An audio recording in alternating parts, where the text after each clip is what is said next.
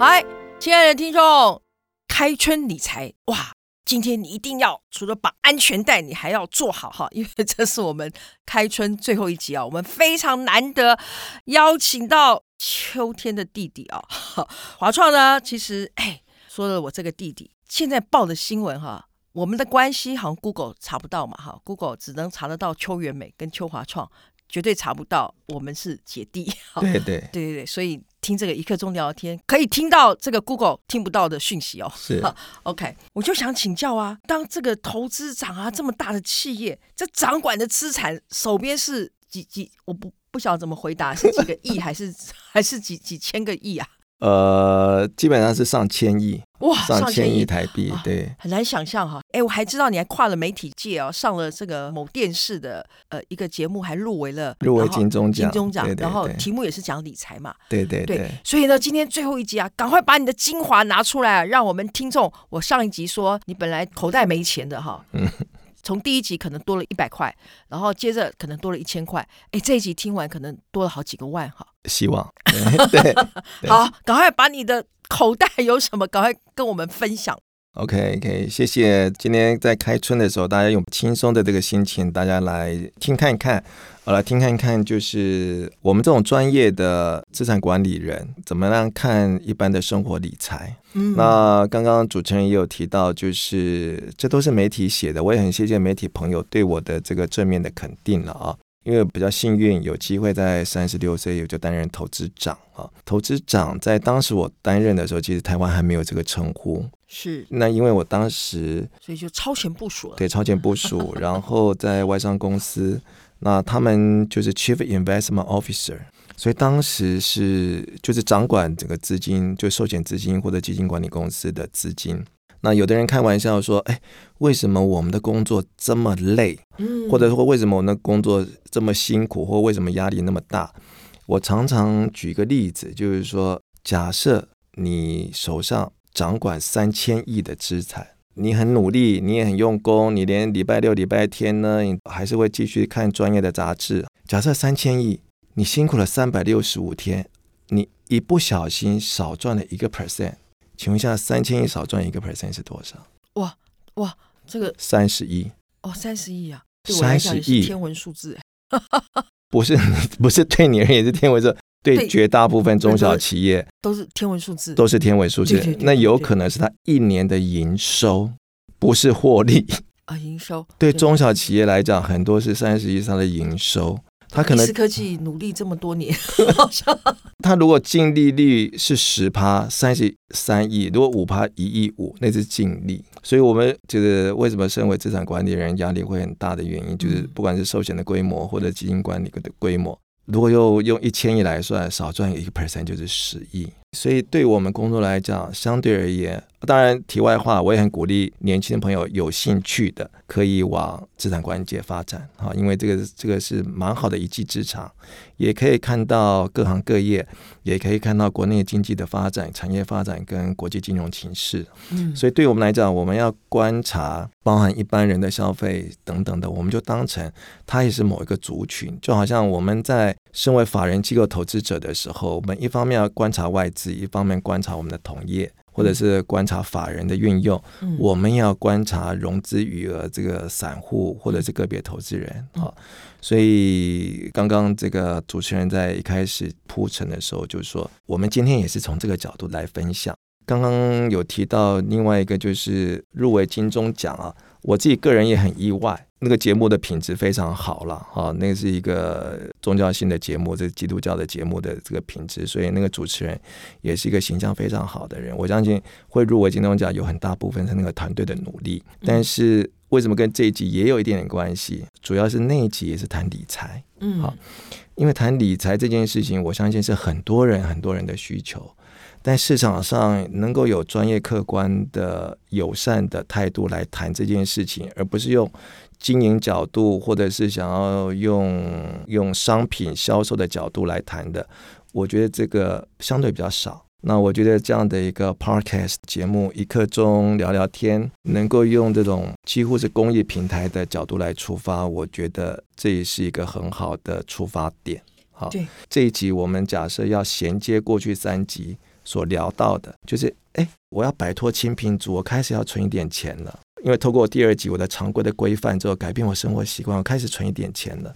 我要买球鞋，也不要买那种五位数的，哈、啊，限量限量版，买了还舍不得穿，又另外再花钱买一双。嗯，超商已经很方便了，还要叫外送平台买超商，这种多花钱的，我们第三集假设也避开了。手上真的有一点点小钱，我们要怎么来做啊？我这边提供给呃各位几个做参考啊，大家可能不太晓得。或者有了，已经很多人晓得了哈。定时定额，嗯，可能有很多人听过共同基金，不是喝的基金，就是那个 mutual fund 哈，共同基金。首先呢是，这当然还要花很大篇的时间去解释共同基金啊。我今天先假设，呃，大部分的听众知道共同基金哈，我们可以先选择共同基金之后呢，因为现在台股已经。高档了，高档了嘛，哈，而且高档很久了。嗯、我不是说它不会涨，但是后市如何呢？其实没有人说得准。但是在居高思维或者是说长线布局情况下，有一种方式叫定时定额，或者叫定期定额。嗯，我觉得是大家听众朋友相对而言是比较可以初步来做施行的。那定期定额，也就是说呢，你一个月可以扣三千块，在某一档基金标的里面。那你如果像之前前面几集有提到说，有个人一年存二十万，嗯，相对而言，他有可能一个月大概存到一万五，那他就有可以，比如说定期定额扣款，一次扣五千块，嗯，那当然一个月不限扣一次，嗯，假设他有九千块的能力的话，我会建议他增加他扣款的频率，在概念上是你增加扣款的频率，嗯，就更有机会。去摊平你的平均的进场的价格，嗯，好，也就是说每个月十号或每个月八号买，嗯，那是每个月就一次，一年就十二次。但是股票啊，或者是别基金啊，它总是会上上下下，是。所以你如果一个月做成扣三次的话，相对而言，一年有三十六次买进的机会。好，比如说八、十八、二十八，每个月八号、十八、二十八，每个月十、二十、三十号。去做的五号、十号、十五号去扣款的话，相对而言就可以更摊平均你的进场价格。啊，嗯、有的年轻人有一次我在电视节目做这个访谈，年轻人就会说：“哎呀，我就是忍不住花钱。”哈，嗯，我就跟那年轻人就说：“你就当成呢你在花一笔基金的钱，这样你会不会心态上舒服一点？”他说：“这样舒服一点。”要求他存钱，他觉得好像他被剥离了什么。但是我说，你可不可以换一个心态啊？你就花了三千块买了一个基金。他说，哎，这样好像比较好一点。是，所以还是回到就是习惯的问题跟观念的问题。对，所以呢，我觉得定期定额这个部分是绝大部分的人是可行的，包含我们新竹竹北这一代有很多新手爸妈。新手爸妈其实在共组家庭的时候，他的开销会一片混乱。是，尤其有小孩之后，三个人支出其实是一片混乱的。是，好，因为我曾经在一个很知名的这个亲子的杂志里面也、嗯、也有也对也有提到，偏偏在那个时候刚成家的这个新手爸妈的阶段的时候，他的理财观念当时是最好的。为什么是最好的？他开始想到育儿教育基金，教育基金，他开始想到养儿也不能防老。是他开始想到，他要先顾好自己，才可以顾好家庭。嗯，他要顾好自己，才可以顾好小孩。嗯，但是偏偏那个时候，他所有的支出是最混乱的。我觉得大家可以去思考，在年轻的时候，越早做定期定额是越好的。好，那另外一个就是定期定额，因为它是一个在固定时间内扣款的定额的。我要提醒一个。就是定期定额一个非常重要的一个法则，就是在下跌的时候是不要停扣的。嗯，也就是在指数下跌的时候，你原来每一次扣五千块买到的量，在它那个标的物下跌的时候，你五千块是可以买到更多的。嗯，也就是说低成本的这个标的呢，你是买到更多的，就是很有纪律的、很有习惯性的，你就摊低点的成本。嗯曾经有做过一个研究，假设你从一百块开始定期定额，然后你在低档五十块也扣，因为他买的很多。一般情况下，你如果单笔买进一百块，你最终要一百块才可以获利。嗯，但是你用定期定额的话，大概通常啊，一扣款的时间不定，你大概回到七十五到八十左右，事实上大概获利机会就会很多了。那定期定额呢，相对在理财的很多的途径来讲，它相对是保守，对吧？稳健，稳健嘛，哈。